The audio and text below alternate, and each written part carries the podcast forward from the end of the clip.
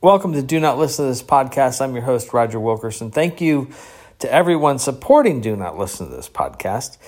Your donations go to help feed stray cats and dogs, and they love to eat. So get over there and, uh, and make a donation. Okay, thank you.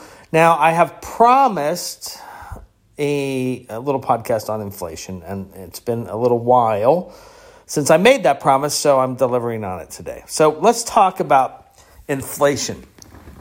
So, inflation is neither a good thing or a bad thing, it's a thing.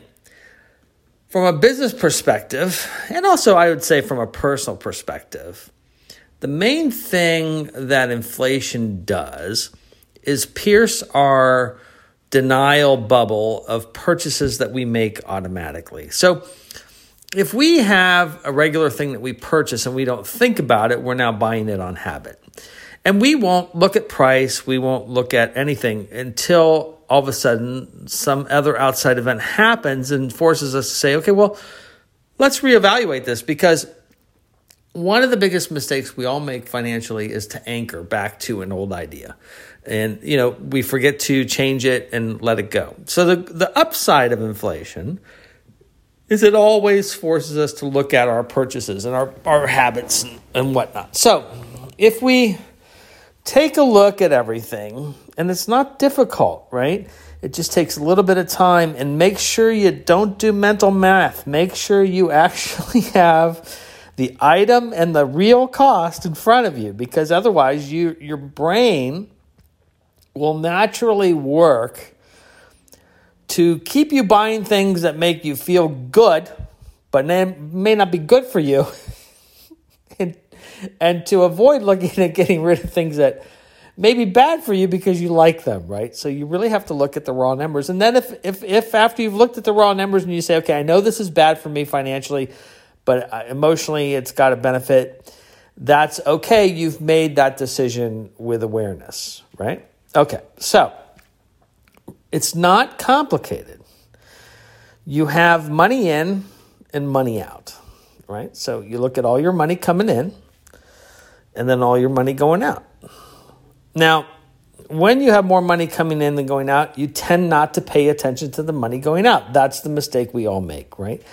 But we should pay attention to it, right? So, track your expenses or just go backwards and track your expenses for the last 90 days, right? And and your income for the last 90 days that'll give you a little bit of a starting point. Okay. Now you have those two figures. Now, if if one is if the money in is greater than the money out, you're okay. Just whatever that difference is, that's your current margin, right? If you're about break even, you're still okay. It, it's it's a warning sign, but you're still okay. And you may not you may be at the breaking point just because inflation has caught up and eaten into your profit margins, right? Um, if you are below you're still okay because you were ahead before, right? It's when you don't have a roof over your head and you don't have food on the table, that's when you're in a real crisis and a real problem. Everything else is just, you know, you've got it's everything has its highs and its lows. Okay, so from a business perspective, and I'll talk about business perspective first because that's the most important. You just need to look at how much money am I making? And am I beating inflation? If I'm beating inflation, then my real margins are my current margin plus the difference in inflation, right? That's my true margin because the the uh, inflation ate into a little bit of the margin. Now, if you're there, you want to stay focused on growth. How do you continue to grow? How do you continue to increase the revenue streams that you already have? Now, if you are at more break even, this is when you have to say, okay, clean slate.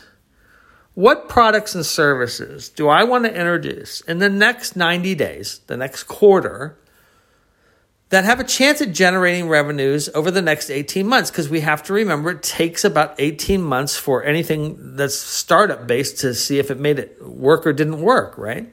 Because it goes through so many different iterations before it becomes, you know, mature.